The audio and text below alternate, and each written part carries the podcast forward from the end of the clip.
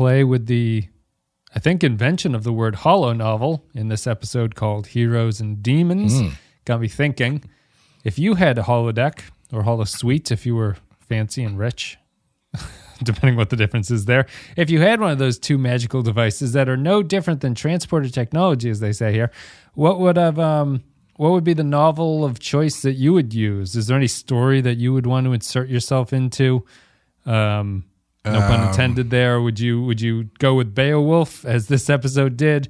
Would you do something more written by someone that we know, like Shakespeare? Would you do something really stupid, like uh, Archie and the Riverside Gang? Where would you Where would you find yourself if I were to bust into your holo suite and say, "Computer, stop program"? What would I walk myself into? Um, probably in cold blood because I've always wanted to know what it's like to kill a family. I was thinking about it. Unless, unless, unless you can get to choose who you can be, and then I would want to be the person who catches the guys who do that. Obviously, Yep, you wouldn't you wouldn't want to be just Capote, like going there and writing about what it's like to catch the guy. yeah.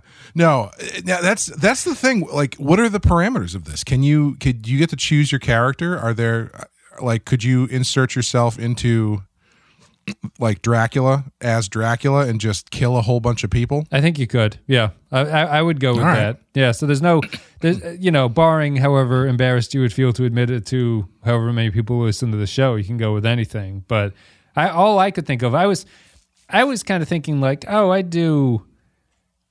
When I started thinking about it, I my first ideas and my initial thoughts were too. um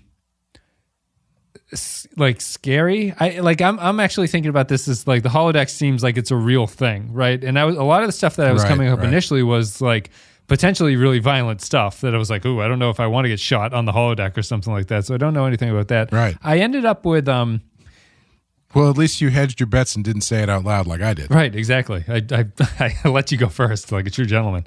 Um, I I came up with I really like escape the room type stuff, and I would like to do like Hmm. a clue game or something like where I'm in a locked house or room, Yeah. and I have to solve a mystery, Sure. and there's no real threat of violence. Like someone's already dead, but I'm not going to be killed because everyone's in the daylight Mm-hmm. or whatever. But I think that would be the most fun I would have if I was trying to do like a a, a beat the room, but in a real world situation. So you want to be like Gosford Park or something? Yes. something where you could because because the the thing with that the tough thing is like well is that a, just a one use program because I mean unless they change up the scenario every time you kind of like if you insert yourself if your if your holo book of choice is uh the purloined letter or something by Edgar Allan Poe. Agatha Agatha Christie or You know, right. Yeah. Yeah second time in you know the letter's right on the bulletin board you're gonna go right for it Yeah. I'm I'm imagining there's a little bit of AI development at this point and it can generate a mystery for me in that universe. So kind of like Sherlock Yeah. Holmes except more modern than that. I wouldn't want to dress up like Sherlock. Holmes. I'd rather have a modern version of it. do you do you remember that episode of uh the prisoner a b and c when Yep. they uh they've got six knocked out and they they have three different scenarios trying to figure out who the mole is that he Yeah, that he's at a party or talking to something. him or whatever Right? He's at like a yes yeah. yeah. that a very dreamy party yes that's the party that's that's the scenario i feel like i'm picturing in my head where it's like you just walk into a cool party and you just have to figure out who's trying to kill you Yeah. or something like that Yep, that's what it would be. So maybe it would be a version of that for me. But I couldn't come up with any uh, novel or anything like a- any sort of classical literature that I would really want to insert myself into. I always thought, th- thought of it more of a game. I don't think I'd get much out of pretending to be Hamlet or anything like that. I would just, I'd rather it be a game. Right. Yeah, I think you know. I don't know. I feel like I I I kind of set it offhand, but I feel like Dracula would be a pretty fun one. If you could be assuming Dracula. you get to play. Well, no, not what I mean. Maybe when you get bored eventually, but Mm-hmm. Uh, I don't know. Being playing playing Jonathan Harker hunting down Dracula is always kind of fun, or a novelization of one of the Castlevania games. If Yeah, you want to punch it up a little bit. Yeah, that'd be a good one too. That's that's what it would be. It would be like, man, if I could pick any book, mm, probably the second novel in the Halo series. Wes, you know, you can just play Halo. You don't have to use this super futuristic technology to let you play Halo.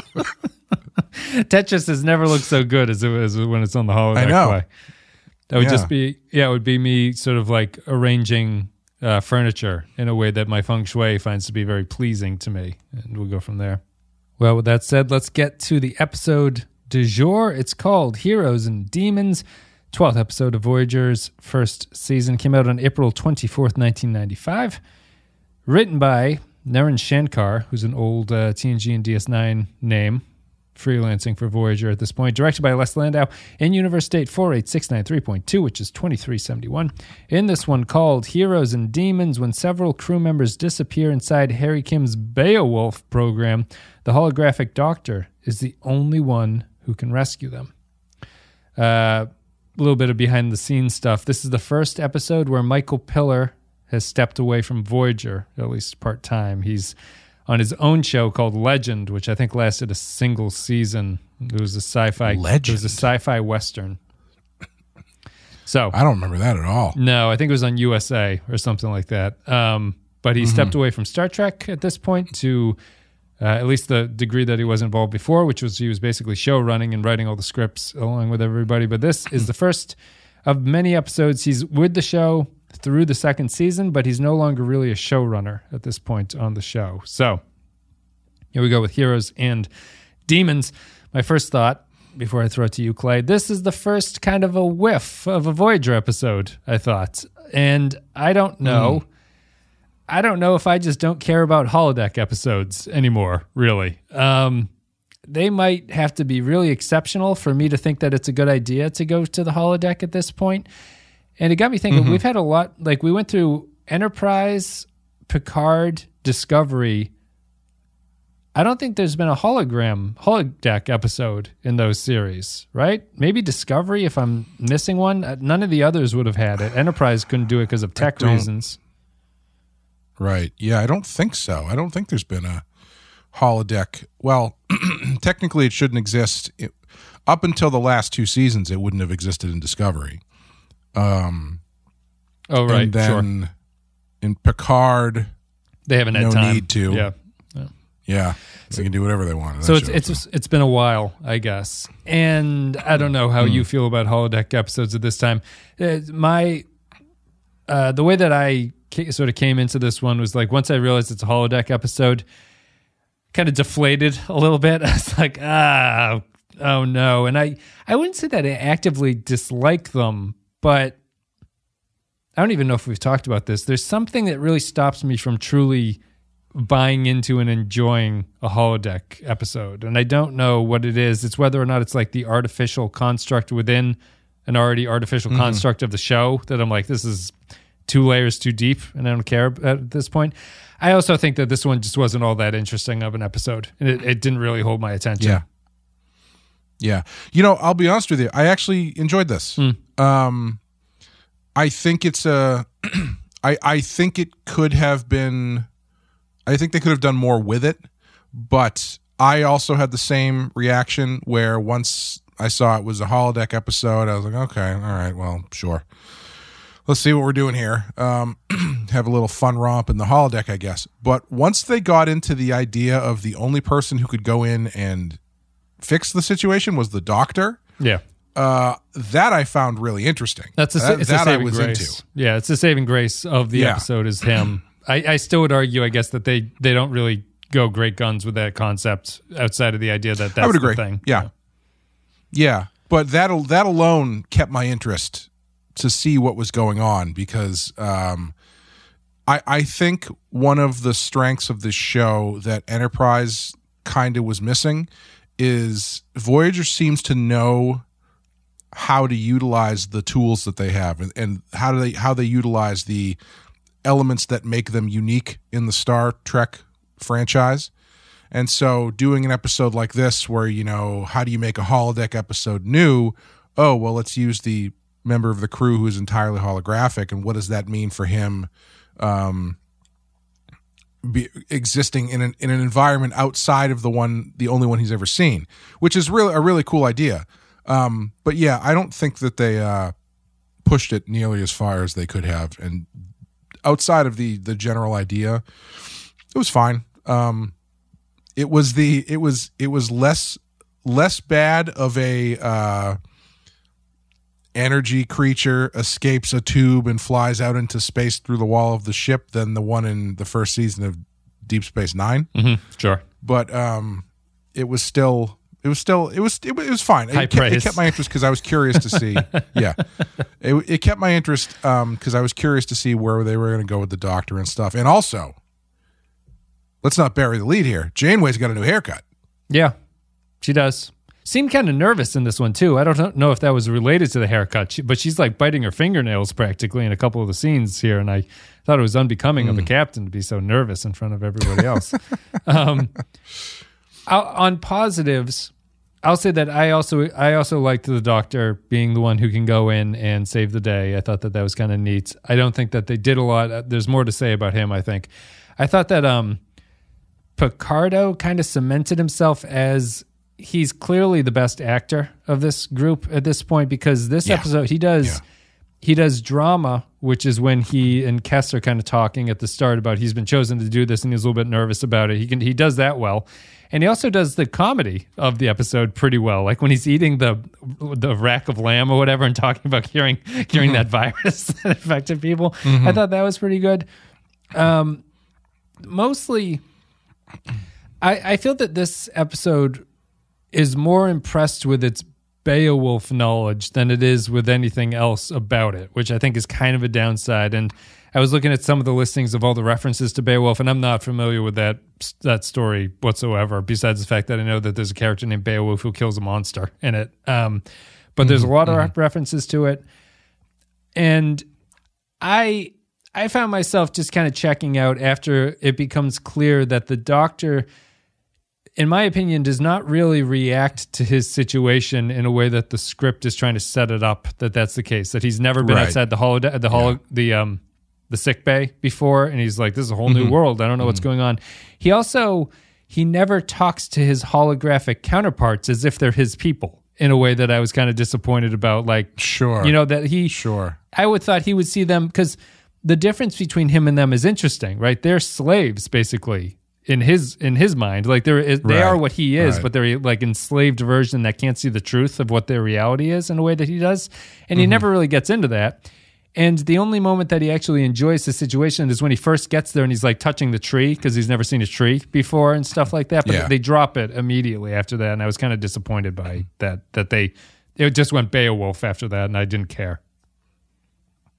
Yeah, I think there's a lot of stuff in there that they that they kind of leave on the table, like the idea that he kind of develops feelings for this woman who is not a real woman, and I mean he's not a real man. Yep.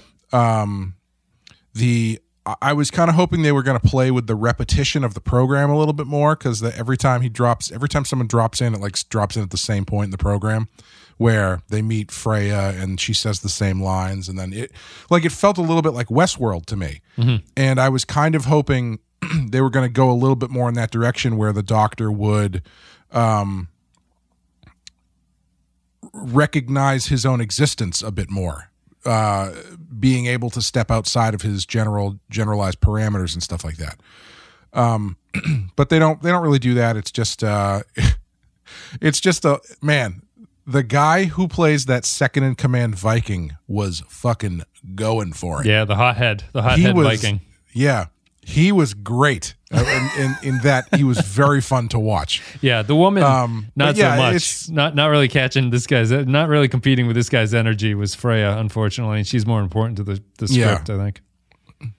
But yeah, I think there's it's tough because I think I think the thing holding it back from from being able to do that is that I think the doctor would need to be cut off from the ship. You know what I mean? Like he would need to go in there and they would need to lose his signal or whatever. Yeah. But he's not been absorbed by this thing. He's just now ex- in there living through the program and experiencing life outside of the ship. Like that's where I think you could have done some really interesting stuff. However, they seem to only have two sets that they could do Viking stuff in, which was one was an outside set Yeah. and one was an inside set. So they just had to keep bouncing between them uh, and and whatnot. Yeah. Is it- Do you do you find his relationship with Freya to be effective? Because it seems like the episode is leaning heavily on that, and I don't. I don't think it works for me. Um, like the Yeah, fact that he not gives up his name at the end is because he's like, oh, it's too it's too hard. That that's attached to too much bad energy, bad mojo, mojo or whatever, like the uh, bad juju. Mm-hmm. Um, I I that that felt just like in a, uh, the show is what it is, and it has to not make any changes at the end of the episode that drastic, so you can't keep his name and stuff like that. It just it didn't. I don't know. I, I I never grasped into it in a way that made me feel like the doctor was actually going on a journey that was deserving of the end sequence that they gave him, where Janeway talks Yeah. to him about it, and it's like it felt it felt very light and fluffy for most of it. Yeah. No, I 100% agree. I think ultimately, excuse me, uh, ultimately it suffers because it it's kind of too clinical.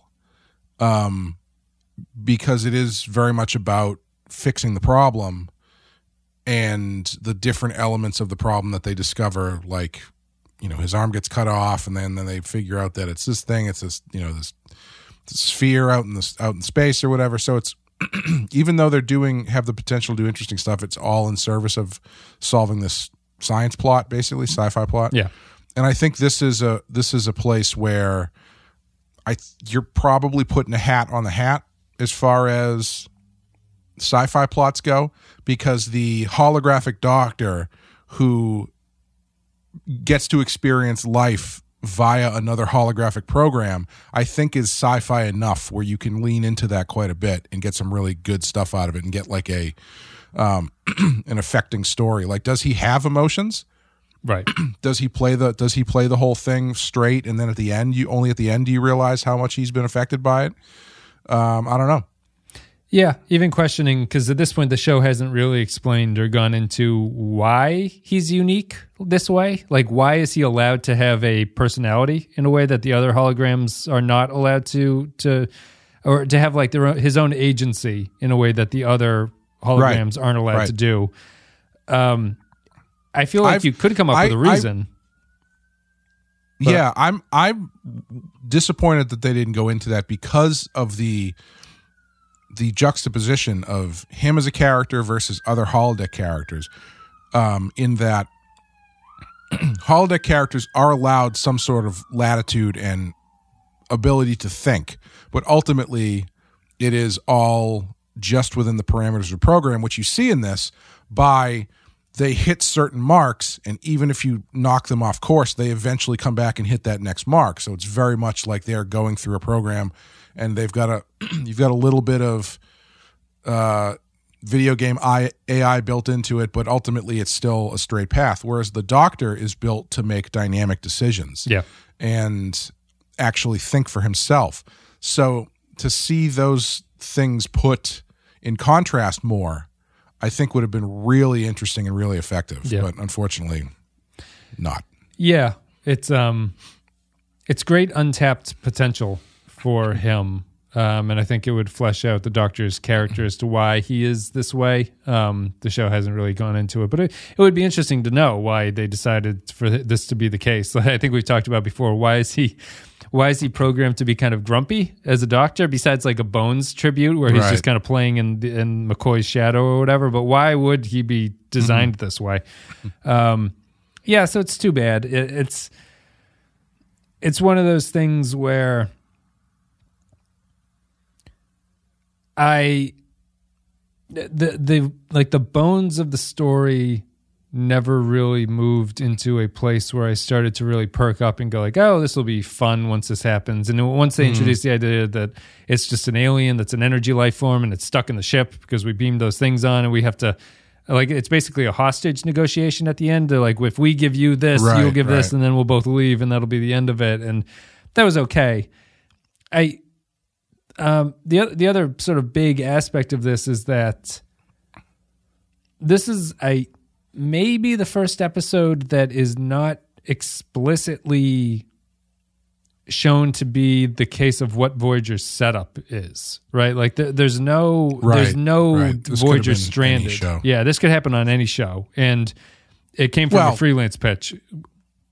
Doctor aside, I mean, I guess you can't do this without that Doctor character. But That's true. aside from that, Yeah, I, I and I Yes, and it's not like the doctor. The doctor is just the able be able uh, is able to be pulled out because they're able to send other people into the holodeck. Like they sent Chakotay and Tuvok into the holodeck, but they get eaten by the thing or whatever.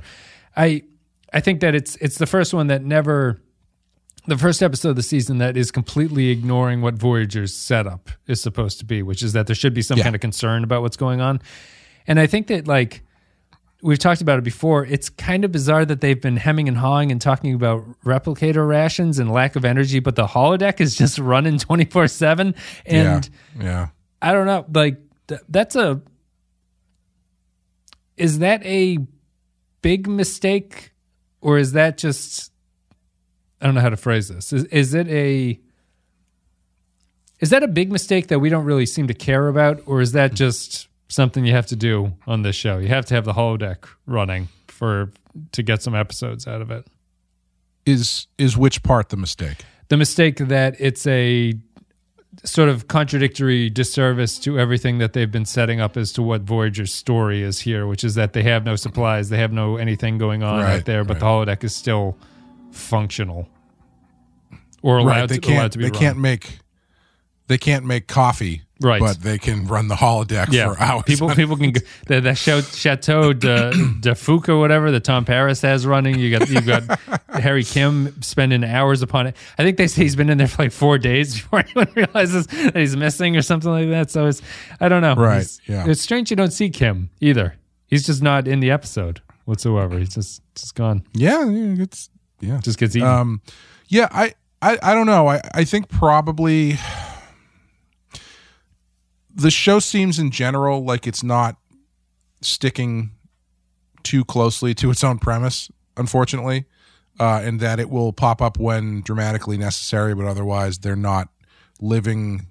They're not writing each episode based on whether or not it conflicts with what they've established about their energy resources and stuff. Like like even even in this one, even if you wanted to if you wanted to run the holodeck, you could you could do something like, "Oh, well, if we're going to run the holodeck, we need to limit the programming to single or double room situations or some shit like that." Where it's like you don't have the op- opportunity which saves your show money too because then you're like, "Oh, the holodeck episodes are always one room."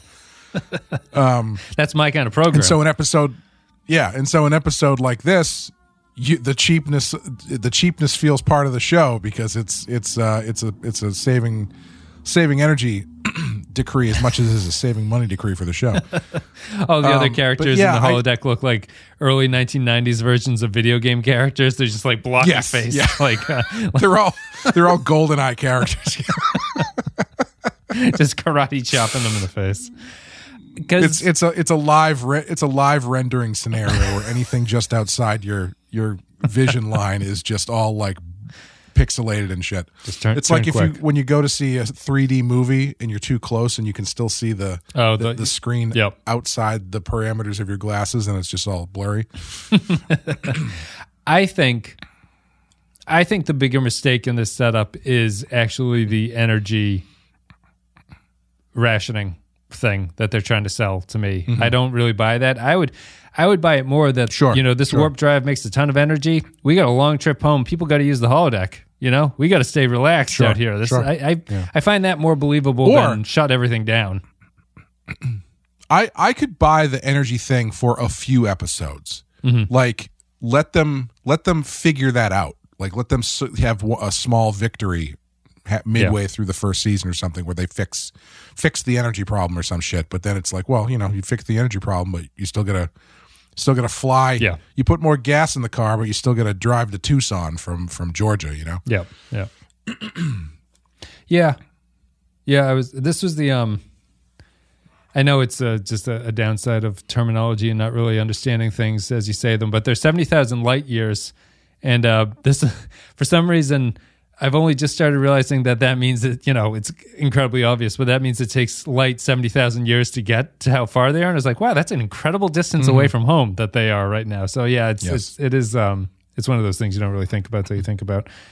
Have you have you heard the thing about um, the reason that intergalactic space travel is not actually physically possible?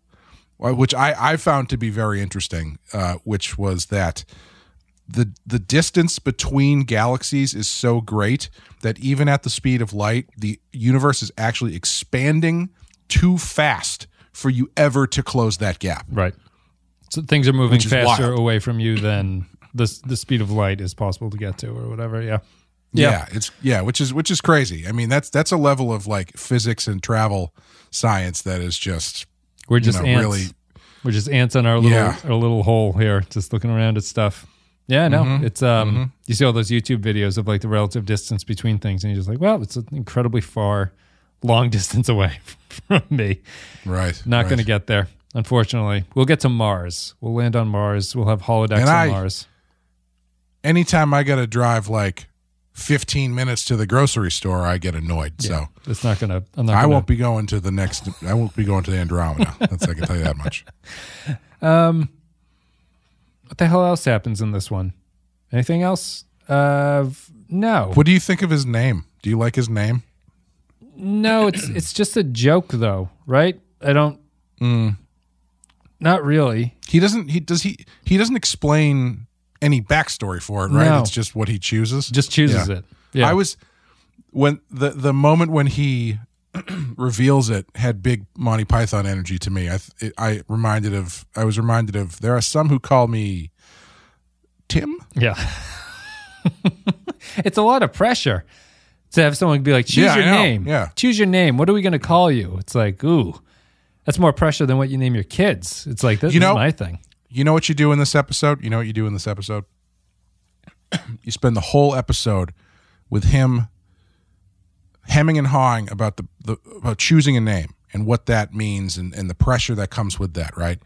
And then through the course of this adventure, the adventure ends after he defeats Grendel and gets everybody back with the Vikings giving him a name. Yeah. And so he's like Dr. Hrothgar or something. I don't know. But but you know what you know what I mean? Where it's like then it becomes part of the story when it's it's not just a throwaway thing. You can still joke about it where he's like, What if you called me uh Russell? And it just doesn't like land right. Right. And then eventually he, you know, earns the name that's given to him by the people that he saved. Even though even though it's a holographic program, it's still enough to uh to touch to touch him Yeah. um, by them personality. giving him a name until until he sees until the end when Harry's like, no, they they give everybody that name as soon as you finish the program. That's what you get.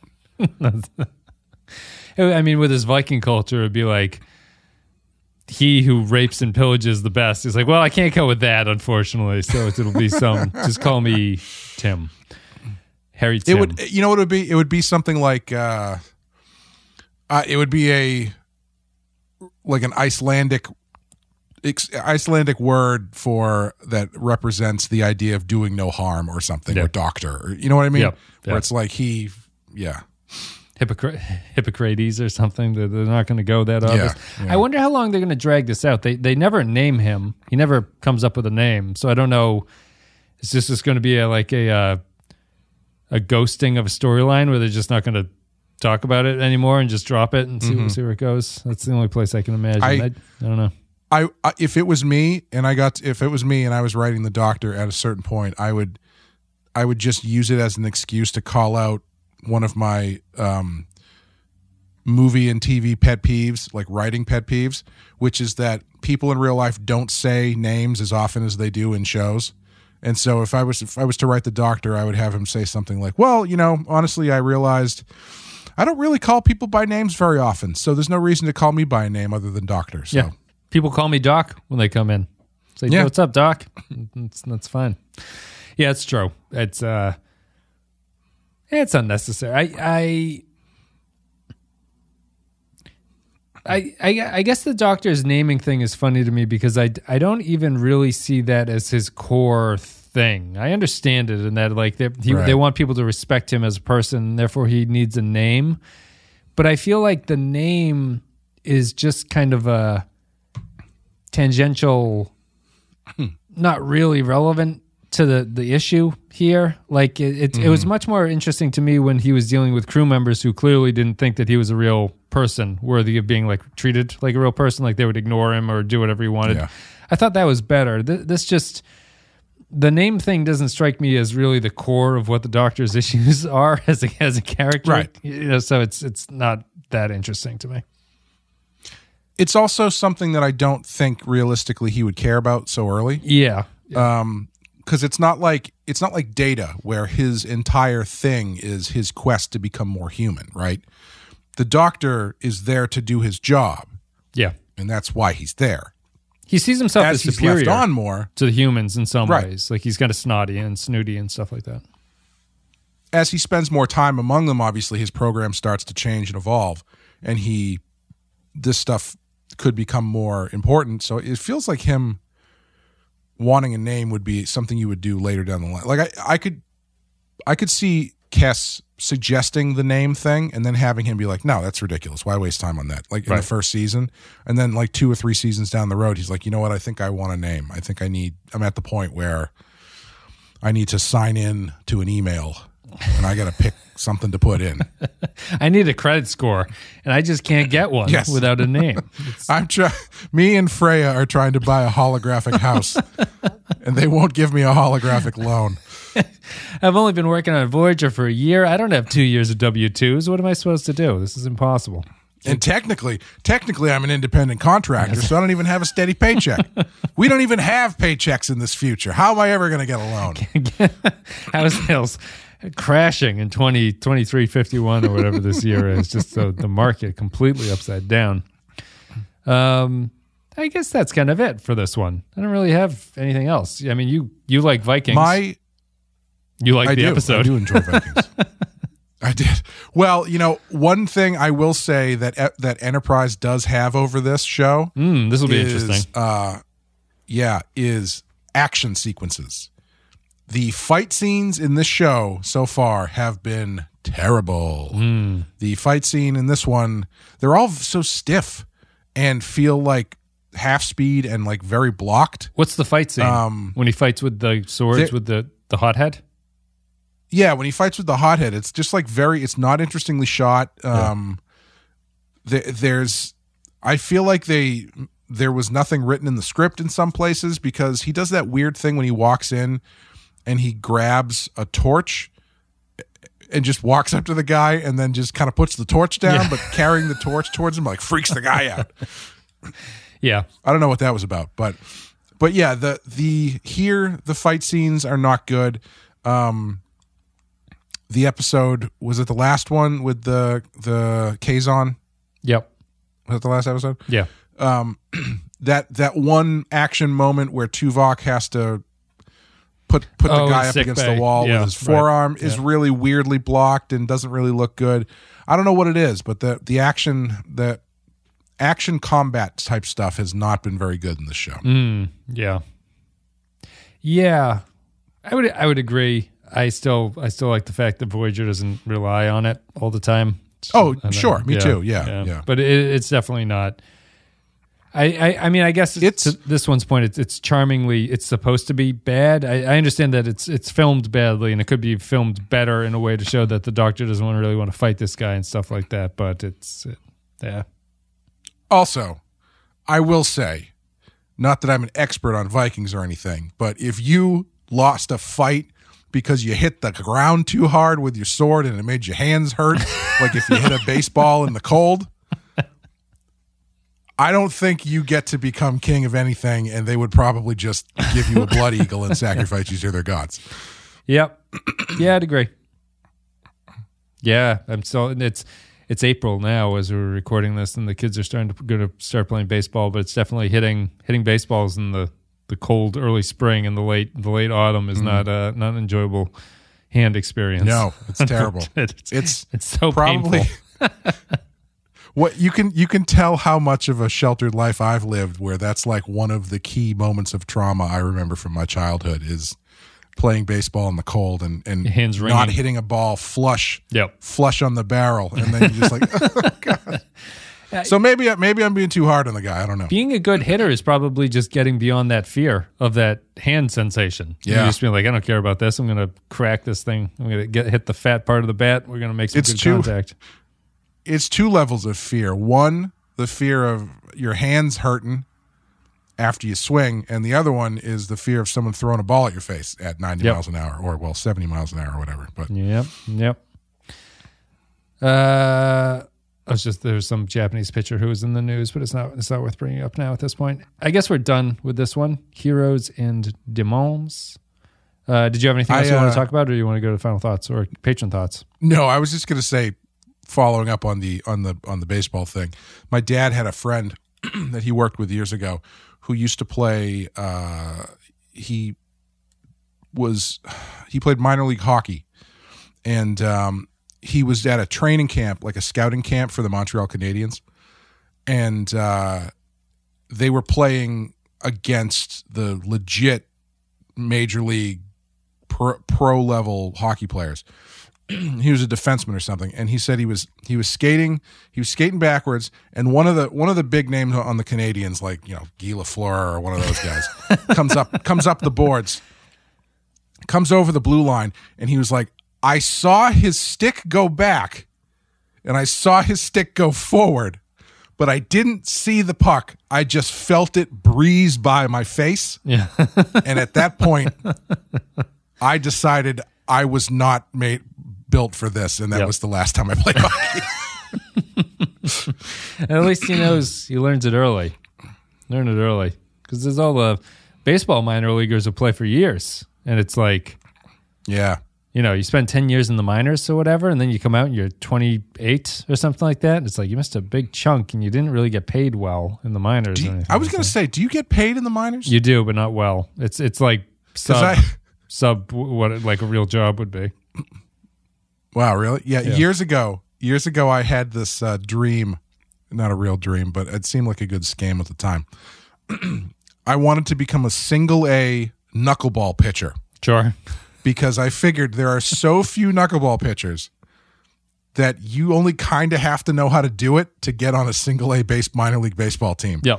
So I was like, if I could, if I could like slightly get the hang of this, I could probably get on a team uh, that that was not very good. And uh, unfortunately, I could never get the hang of it. So that's why I do podcasts now. There's uh there's something to be said about the level of desire there. It's like I'll try to get into a field where not a lot of people do stuff, but I won't do it particularly well. Just- No, you just got to get in the door. You know, I'm not doing it to. I'm not doing it for the money. I'm doing Right. it to say that I play b- professional baseball. Yeah. Yeah, that'd be fine. I was yeah, like one of like my my father's uh British and he didn't grow up with baseball, but like I think baseball might be his favorite like American sport. He's like very interested in it, but he's he, he in, a, in a very British way. I find that he was always very fascinated with the knuckleball and was constantly trying to throw a knuckleball just because he thought it was very clever. But um, It's hard. it is hard. Yeah, it's not natural. It doesn't feel right. You, no, no. Any every any time I've tried to do it or had somebody try to explain it to me, I do not understand the concept.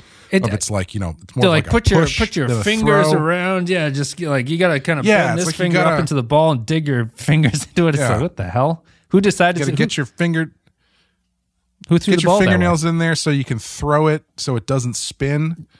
It's very very strange. Who invented that? There was there, I don't know. There was a summer though where I tried for over the summer to learn how to throw a knuckleball and it did not happen. Yep.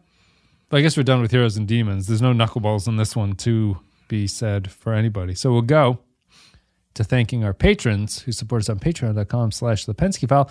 Thanks very much, patrons. And if you want to support the show, people who are not patrons, you go to patreon.com slash the Pensky file. Support us there. A couple dollars a month, you get extra podcasts. You vote on what we cover.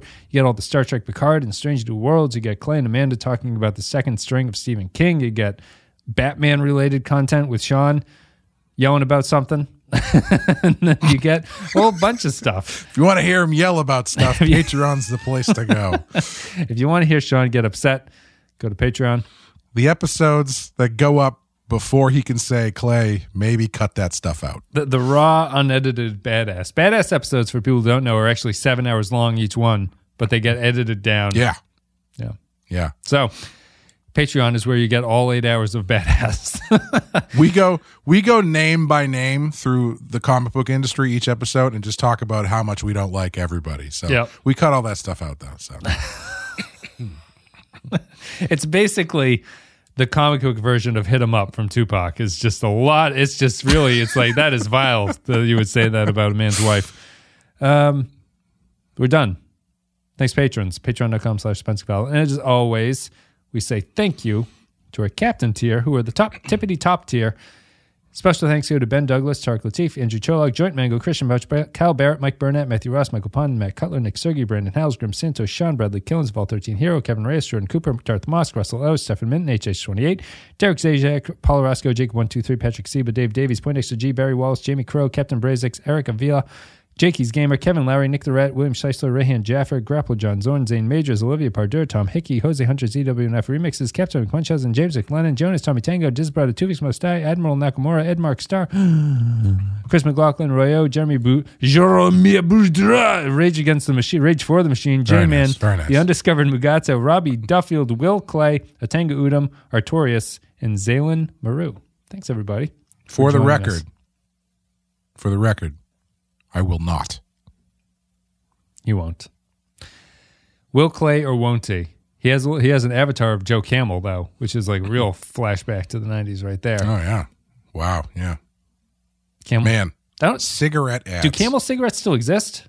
Uh, Are Camels still a thing? I I don't think I've seen anyone Ooh, smoke a Camel. think so. That's a really good question, actually. I, only see Marlboro Reds. How many cigarette brands? Yeah, how many cigarette brands exist anymore?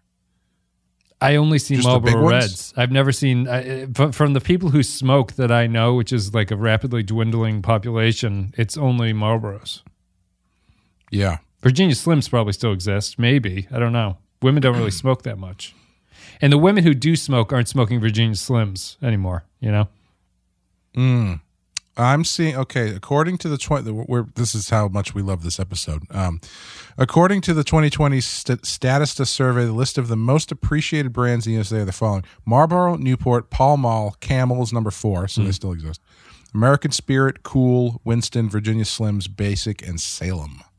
So they're all still around, I guess, just to varying Yeah. degrees of of whatever. Yeah.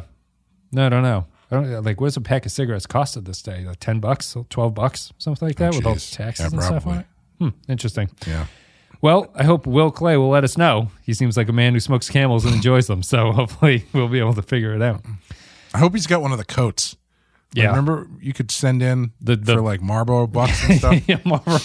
I hope he's got a big windbreaker with Joe Camel on the back of it, yeah. or a pool float. Yeah, smoking really took a hit. Wonder why. Wonder wonder what happened to smoking. I wonder No, where that went. no one away. knows. No, like we just growing up, used to go to par- kids um, whose parents smoked. You'd go in their house; they would smoke in the house and stuff. It just it was it's like out of a Mad Men episode at this point. It, if I went to someone's house and they lit a cigarette, I wouldn't be upset, but I'd be like, "Wow, this is." Yeah. I only have a couple of friends who Any- smoke. Anytime I walk by a laundromat, I get a flashback to my friend's house because his house always smelled like uh, vaguely of cigarettes and laundry detergent. Yep. Yep. No, they're on their way out. Now it's just uh, My my parents, my parents never, my parents never smoked a cigarette ever, but they used to have ashtrays because they would have friends Company. over and their friends would smoke. Yep. And yeah, they used to smoke in our house Yeah. when they would have yeah company, yeah capital C company. Uh, Yeah, that's the ultimate. That's crazy. That's the ultimate um, accommodation right there. It's like, yeah, just, just smoke in Mm-hmm. the house right now. I don't know. Let's start smoking in the house again, guys, I know. Bring it back. because there's nothing of this. there's nothing better. We Nothing should better just than going smoking on on, the vacation. podcast. yeah, why not? What the hell? Who's gonna come after us? The FCC, It's- it would be like the, the uh, ATF. just have be like the libertarian um, open voting stuff when the libertarians have their silly ass little uh, party get together to decide who's going to run and lose on the libertarian ticket. And they talk about like, Yeah. what's next? You're gonna need a license for your toaster, and they're just smoking butts on there. I mean, everybody loves the way bowling alleys smell, or Yeah. the way that like remember, remember those great motel rooms you'd get on vacation where your your dad forgets to ask for the no smoking room, and you just walk in and it's just like stale cigarettes and Clorox. the yeah the the thing that um cigarettes under like cigarettes i think have been partially like i think that cell phones are probably an underappreciated killer of smoking to me because what what cigarettes were um what i always enjoyed cigarettes for was that cigarettes are the perfect thing to kill 5 minutes while you're waiting for something Sure. and so you're like, ah, I got to wait for the water to boil for the spaghetti. It's like I'll smoke a butt and it'll be done when I come back. But that's why that's why Dave started smoking when he was working at the bar up at Amherst. yeah, just killing time. go. You just had nothing to do. He'd go outside and have a cigarette with somebody. Yeah. And and and I think that cell phones now fill that five minute void of your life. You just waste your time Yeah. playing Wordle or looking on Twitter or something like that. It's it's maybe better for you, maybe not. Maybe it's better in some ways and worse in other ways, but it's probably an underappreciated. So, I guess- smoking. what's what's better for society? Going out and polluting the air with cigarette smoke, or taking that five minutes to call someone you don't know the n word on the internet? I don't know. That's and you can you can just vape and call people ethnic slurs on the internet. yeah. Just just kill two birds with one stone. Indoors. As, I know this this is going completely off the rails at this point. My last thing is when um when vaping started and uh one of my one of my friends who's smoking switched to vaping and it was like the first time I'd seen an e-cigarette, an electronic cigarette. He brought it in and we're like, what the fuck? Like, what the hell is this thing? Um, and he did it. And it, I just remember the comical amount of vapor that came out of his first track of the thing. And it was just like, this is not going to last. This is just too absurd to have like basically a, a fog machine in your house while you're, while you're smoking this Yeah. thing. Yep. Yeah. it's like having one of those humi- humidifiers in your house where it just it's just a big cloud that just gets gets the table wet that Yeah, the humidifier's on and doesn't fix the house at all. If you're sleeping next to it, your bed gets wet and you just got wet sheets all Yes, over yourself. yeah. It's, it's not good. Yeah. Don't need that. And now we find out that they explode. So what are you going to do? You can't. You just can't smoke. Thanks everybody supporting the show. Let's move to Patreon comments. How long have we been recording? It is time to move on. We'll be done in a few. If you support the show at the $5 and up level, you get to leave patron comments and then we read them. I'm going to drag the window over here so I can see it. Norman Buckwald says Heroes and Demons, the first Doctor centric episode, to have it mainly take place on the holodeck and how the Doctor is used is actually quite unique and intriguing. Still, the acting of the holodeck characters leaves a little to be desired, and Harry Kim hardly was in it, and it's his program, which is the way some of them talk uh, reminiscently of Barclay's Three Musketeers program. Still, the Doctor's journey is quite good, and it buoys what could have been a typical mediocre holodeck uh, episode to above average. 3.5 swords out of 5. Do you think excuse me. Do you think the doctor recognizes the fact that all he has to do to bring Freya back to life is restart the program? No, I don't know why, though. Doesn't that I feel like that kind of is an example of what they leave on the table with this episode, right? Where it's Right. like he has this moment where he recognizes the pain that he has suffered by watching this person he's grown to care about die. And then ultimately he's like, but what is life really if all I have to do is restart her program and she's back? Yeah. And interestingly, that's the opposite of his job, which you think would be ripe for Right. looking at what that means. Huh. Yeah. James McLennan says, I've always felt that enjoyment of holodeck episode is proportionate to the enjoyment of the genre it's emulating. So when they render film noir and casino heists, I think they're great, but I have negative interest in Beowulf, so I find the premise to be a snooze. That being said, this is a vehicle for the Doctor, and it elevates it uh, elevates it above mediocre, and you get some character development that he actually carries beyond this 45 minutes. Of course, they could have reworked the plot to occur in a 1960s Vegas lounge bar, and I would have been happier. Two out of five.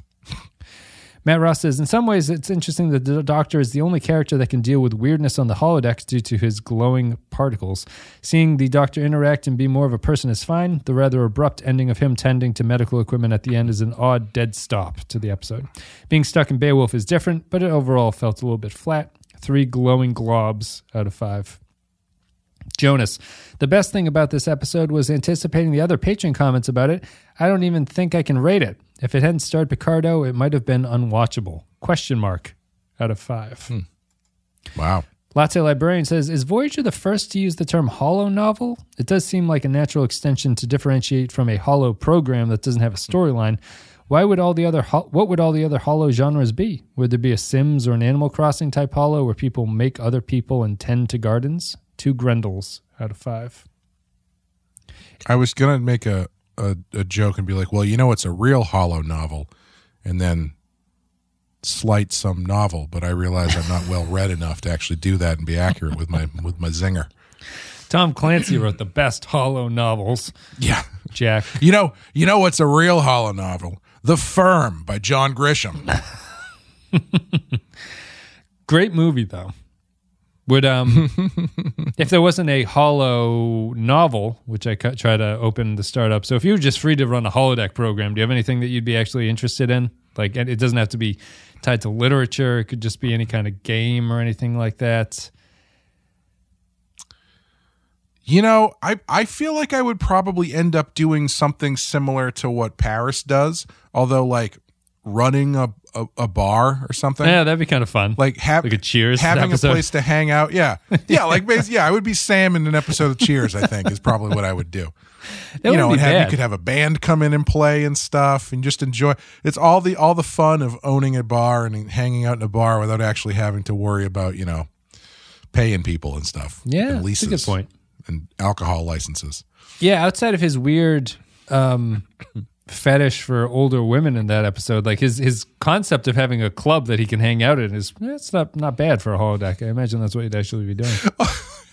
I'm sure it would it would be one of those things though where it would be like, so um, this is a great bar. Uh, did you program it to be across the street from that college, that all that girls' college? It's like, I, hey guys, it's just it's just how it came. It's just Don't look at me. I didn't even notice that. Is that what's going on over there? That's terrific. Well, anyway, back to this. Yeah, back well, to these body you know what? shots. Education is the is what I think is the most important thing. Yeah. I guess it just it would just evolve into a strip club. You're just running a strip club, and you're like, "This is what my mm-hmm. holodeck program is. This is wonderful." I honestly, I'm sure I would probably have a program that was I get to. It was like you get to be Jack Torrance at the Overlook Hotel. It's like, Yeah. yeah, sure. I get to hang out at the Overlook with some ghosts for a while, and yeah, I that'd be fun. the the sitcom I could actually insert myself into a sitcom episode. I'd like to be in like a Seinfeld episode. That'd be kind of fun. There's like novelty in that. Yeah. I think that'd be that'd be interesting. Uh, thank you, Latte Librarian. She gave it a two Grendels out of five. That kid Ben says more like Beowulf. No, it wasn't that bad. I enjoyed the aesthetic, so three repeated scenes out of five. Three repeated scenes out of five. Three repeated scenes out of five. Aaron Million says, Ah, I got burned out on holodeck ep- episodes thanks to TNG with Barclay and then Geordi's creepy Leah Brahms one. At least Robert Picardo is good here, and it's nice to see him outside of sickbay. Two Schweitzers out of five. Zam Nuclear Vessel says, I like that to the Doctor, the holodeck characters are just as real as the crew, if not more so. The idea isn't fully developed here, but it's a step towards Voyager handling the sentience of computer characters better than any other shows. Three out of five. Cal Barrett says, I certainly didn't miss holodeck episodes during Enterprise. What's made the Doctor great so far is his relationship with humans. So, for his first episode as a lead character, sticking him in the holodeck with a few fellow holograms for most of it is a mistake. Unless he views holograms in a different way than most and is protective over his kin, but that's not explored at all. The idea of this being the Doctor's first away mission, with Janeway now trusting him for such a task, is a nice idea, but it feels more like an excuse to just revel in fake beards and general tomfoolery that the holodeck demands. I don't know what weird mix of deep voiced Danish and English accents Freya was attempting, but she sounds exactly like Queen Amidala from The Phantom Menace. Two seconds of the Doctor touching Moss that almost makes the episode worth it out of five. All I can think of is just, uh, the guitar hero Freya, the sword is the Freya from the sword is one of the songs in that one. Changeling. Move over Atlas. Robert Picardo is carrying this entire episode on his shoulders. That's a timely reference because my five year old is obsessed with Atlas at this point because he can hold up Your the world. five, your five year old just read Atlas Shrugged, and he's obsessed with it. he's he's big into Ayn Rand. He he agrees that um, charity is immoral. Outside of the doctor scenes, there is no redeeming quality for this episode, and every time the plot rears its ugly head, my enjoyment falls into the pits of Niflheim, never to return. Also, I'm not a Star Trek expert, but I think they got the way the holodeck works wrong. It is just a combination of holograms and force fields, and not related to the replicators. So why do the aliens need the holodeck to capture people? One Norse battle babe out of five. Point G says it's not it's not related to the transporter, but it just operates on similar technology. I think that's what the yeah, it's they're saying. energy into matter. Same as the replicator. It's Yeah. just you take energy and you turn it into Yeah. matter. Um, but for some reason, the replicator can make it outside of a holodeck and you can eat it, and it's just as good. But the holodeck cannot do that for whatever reason. That would be that would be a fun mix up if someone went to go use the holodeck and then they opened the holodeck door and just got hit with a wall, a big flood of like tomato soup.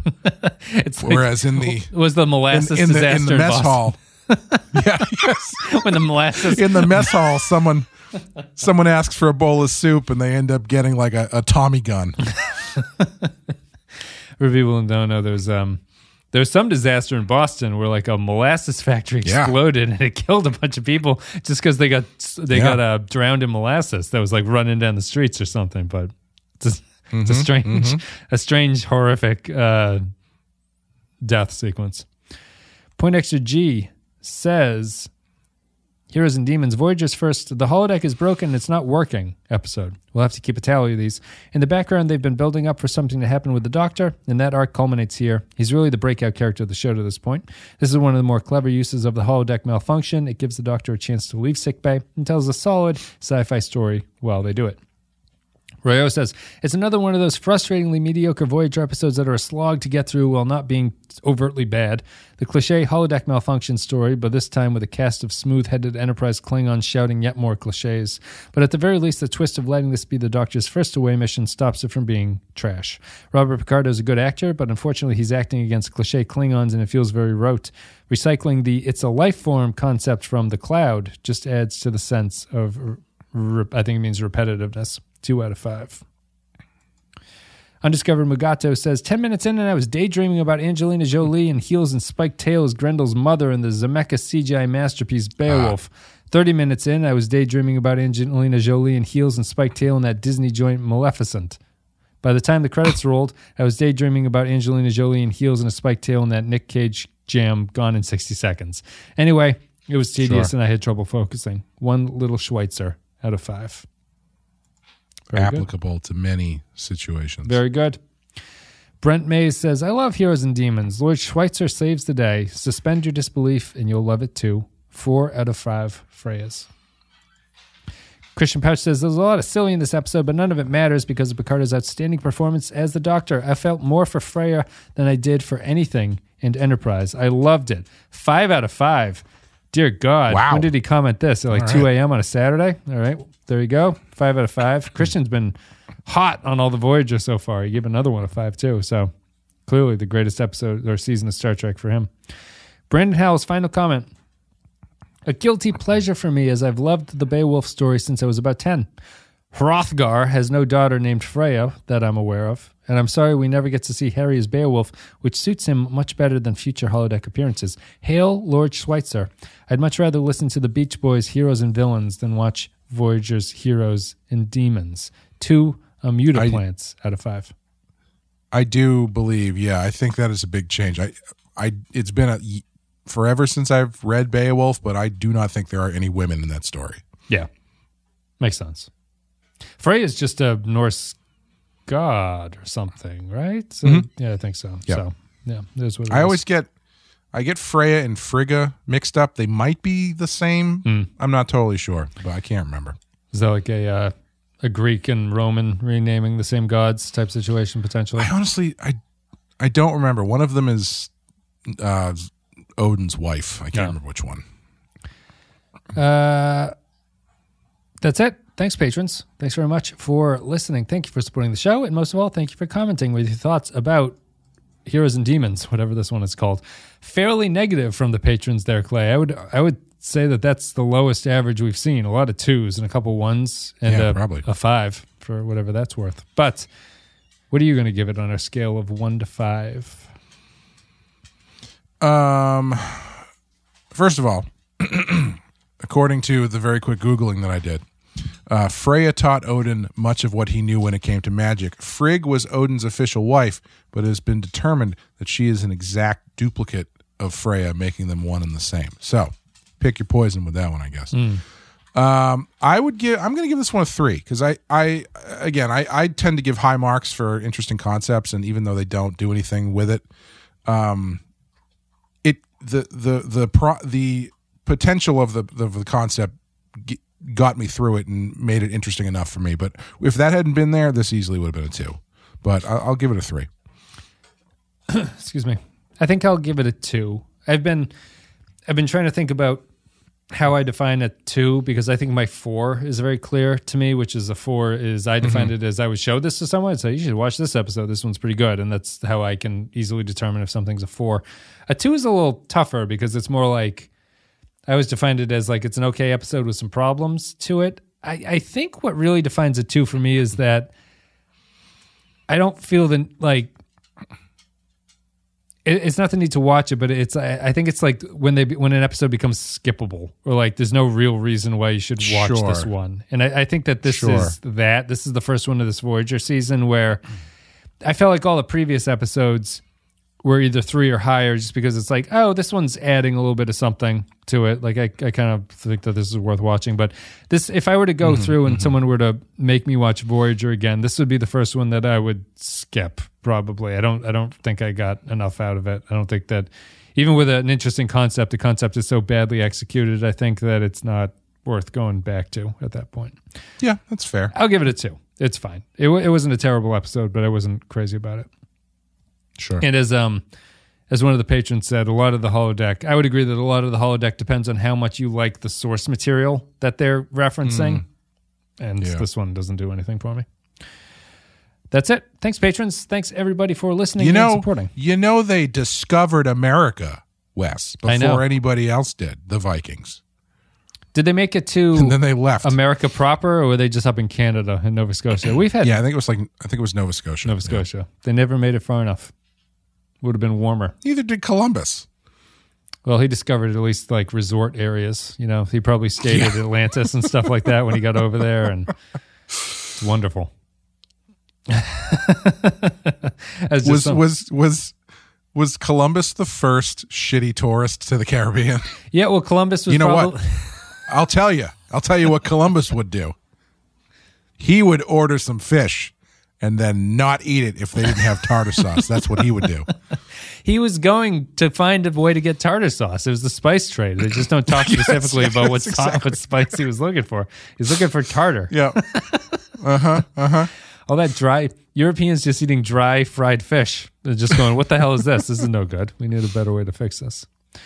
Yeah, Columbus was the first um, first person to tell you call himself a traveler when all he does is goes to third world countries and stays in plantation states that are like armed with Yes. like armed guards and, and considers that Yes. he's traveled the globe or something like that. Uh, that's Columbus, I think. We're, we're, we're showing our ignorance of history, I suppose. That's it. We're done. Thank you, patrons. Thank you for supporting the show. Thank you for listening, everybody. Thank you for letting us know what you thought about whatever the hell this one's called Heroes and Demons. I give it a two. Clay gives it a three. We're almost done with Voyager's first season, Clay, but Wow. I guess uh, we're done with this episode. So support the show at Patreon if you guys are so interested in. We do all the Star Trek coverage. We have all the other stuff that I talked about there. We've got Strange New Worlds. We've got the Stephen King second string. Clay, do you have anything you want to add before we head out of here? Uh, yeah, I've got a, a new comic book on the shelves. It's called Poser. It's a punk rock slasher horror story. It takes place in the California punk scene. So if you like horror and music and the col- collision of the two, you'll like Poser. Obviously, Bloody Hell's still out there.